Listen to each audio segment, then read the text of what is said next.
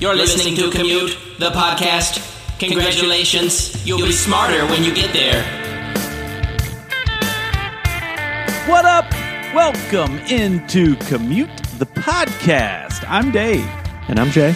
And we are about to take you on a deep dive on three topics that we find interesting, and we're betting that you might just find them interesting too. We can promise you this you'll be smarter when you get there. On this edition of Commute, maybe we don't want to admit it, but we've all probably acted petty at some point in our lives. This week we discuss a few times it went just a little too far.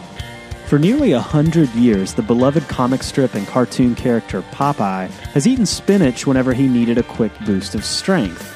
But why spinach? And did this have any unintended consequences? Say, uh, say thank you to me. Thank you. My pleasure. Does that sound familiar?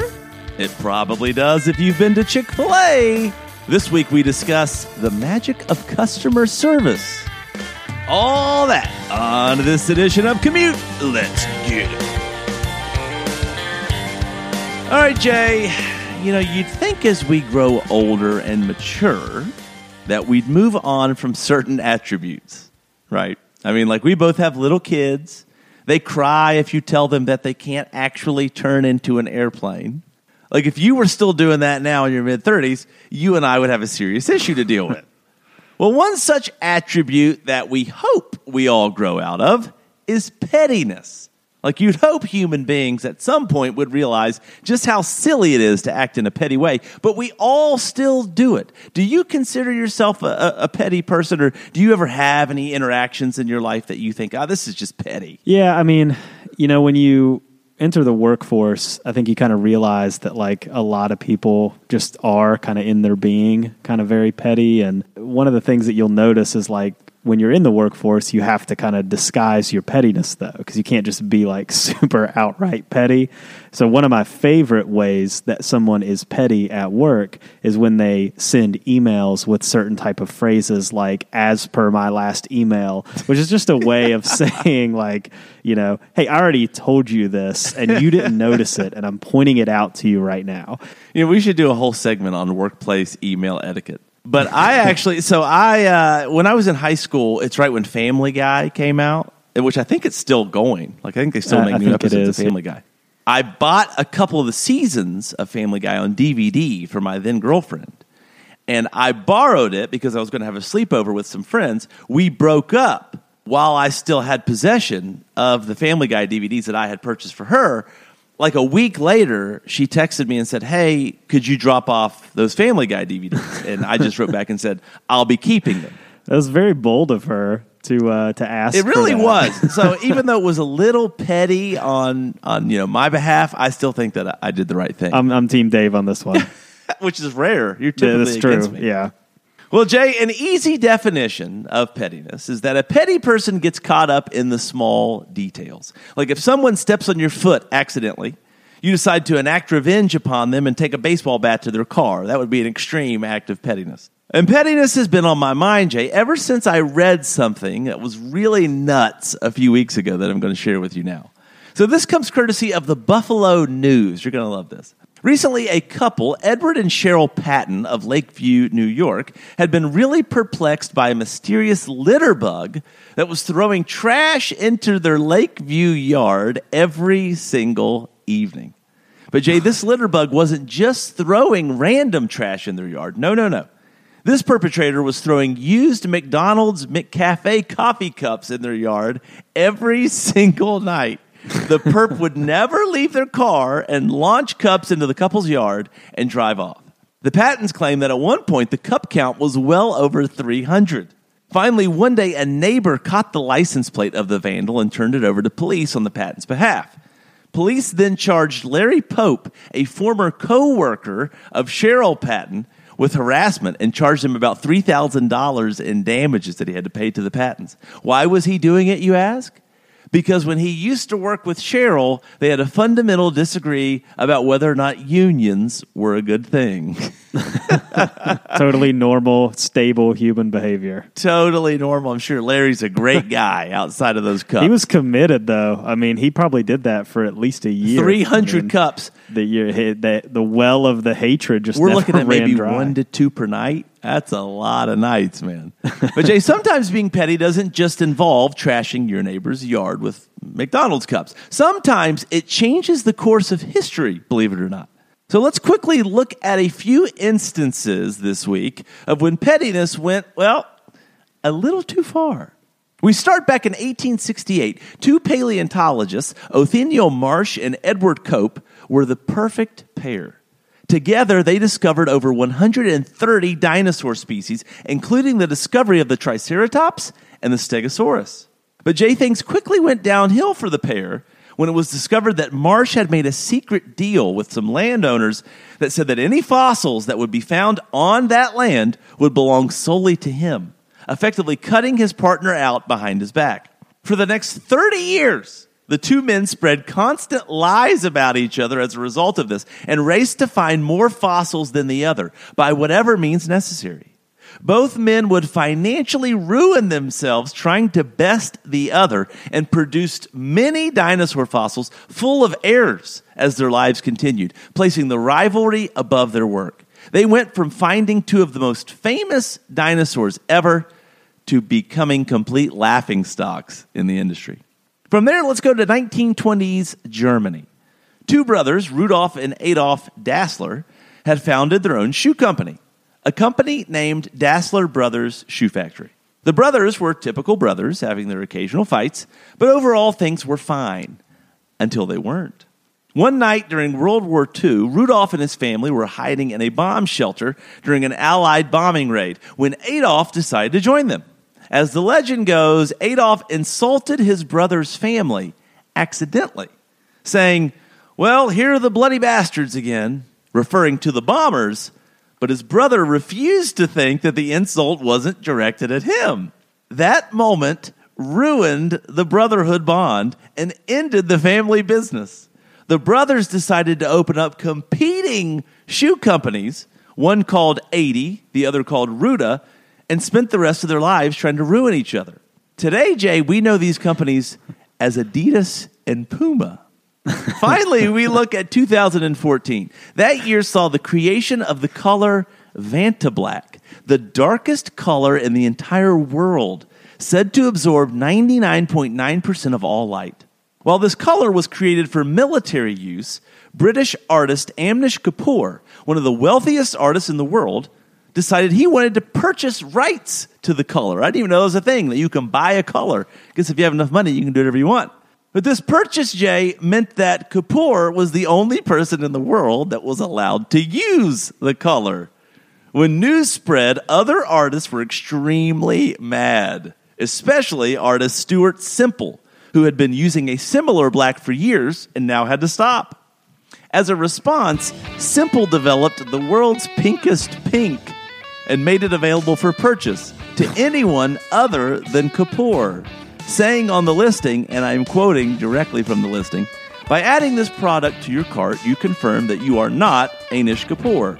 You are in no way affiliated to Anish Kapoor, and you are not purchasing this item on behalf of Anish Kapoor or an associate of Anish Kapoor. So, Kapoor, doing what any reasonable person would do, hired someone to buy it for him.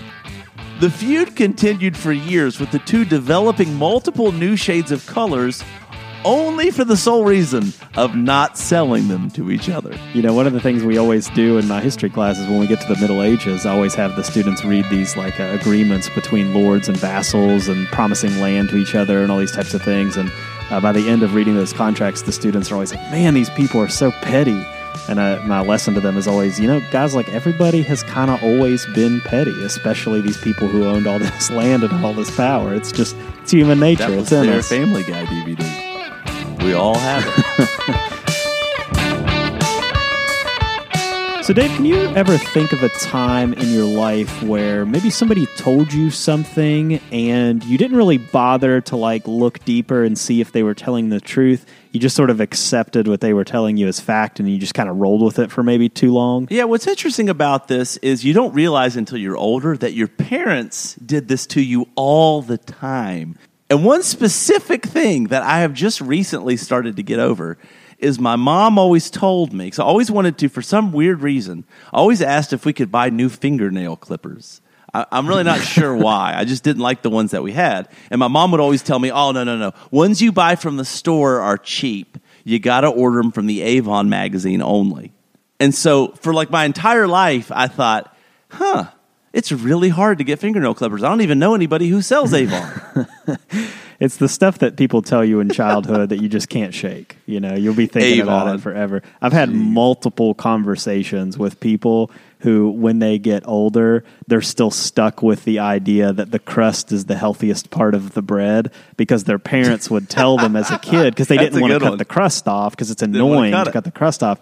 They would just tell the kids like, "Well, no, you have to eat the crust because it's the healthiest part of the bread." But now they're like 28 and they're eating sandwiches and they're like, "Oh, the crust is the healthiest part of the bread." Oh, wait a minute. No, it's not. I'm 28. I, I know what's going on mm-hmm. now, but it took them that long to figure it out. Lies, deceit. Well, Dave, it's all going to connect, but first we're going to jump in and talk about Popeye. And you're familiar with Popeye, right? The comic strip character slash cartoon character. It's a little out, a little dated for us. I mean, we didn't really probably watch it.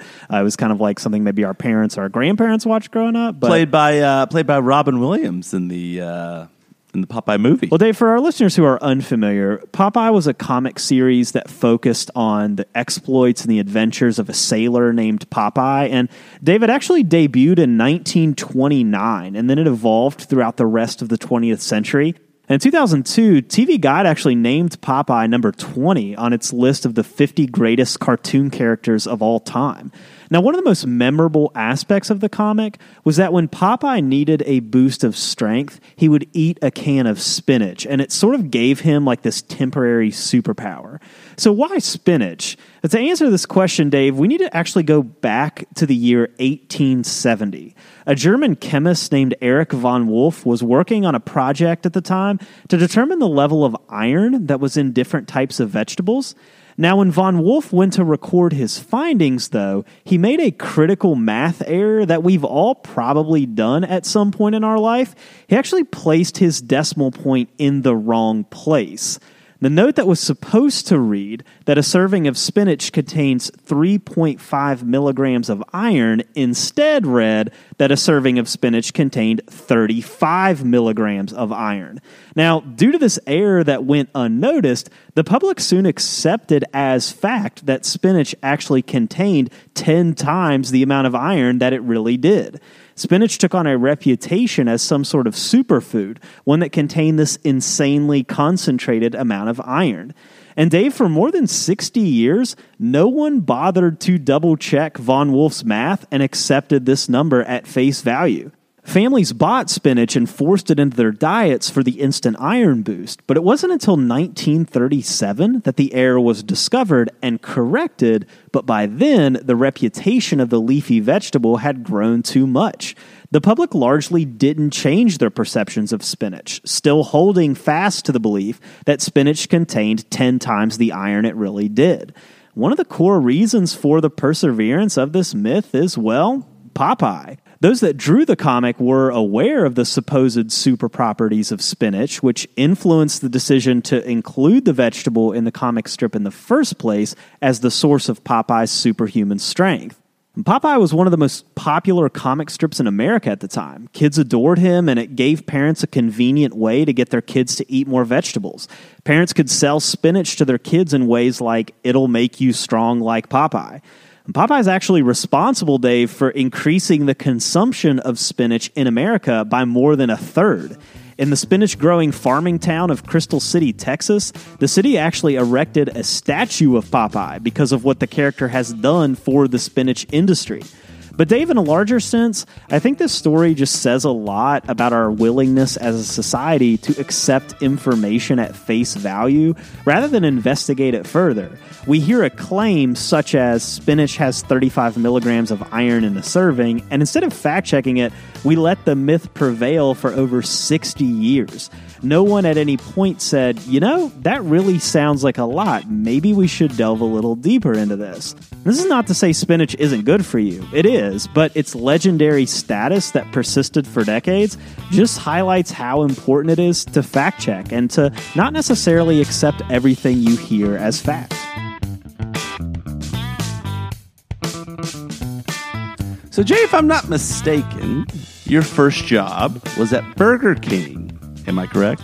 It was at Burger King. I worked at Burger King for a couple years in high okay. school and then a couple summers back from college. What kind of customer service training or lack thereof did you receive at the home of the Whopper? Uh, there wasn't much. They sort of just kind of like would try you at the cash register, and if you were just kind of like prickly as a person, then they would just move you to the back to cook. so the only required skill to cook was that you had to be not nice. Uh, yeah, it's sometimes ended up that way. I don't want to set the precedent yeah, that sense. like all the people in the back are, are, jerks. It's not like that. It's just they they would just uh, you know they'd find where your talents could be better utilized. Well, Jay, one fast food chain, and uh, not Burger King, sorry, has become as well known for its customer service as it has for its food. Jay, I am of course talking about Chick Fil A. Chick fil A is so popular that aside from McDonald's, which has a massive global footprint of stores, Chick fil A stands as one of the most successful fast food chains in the entire world.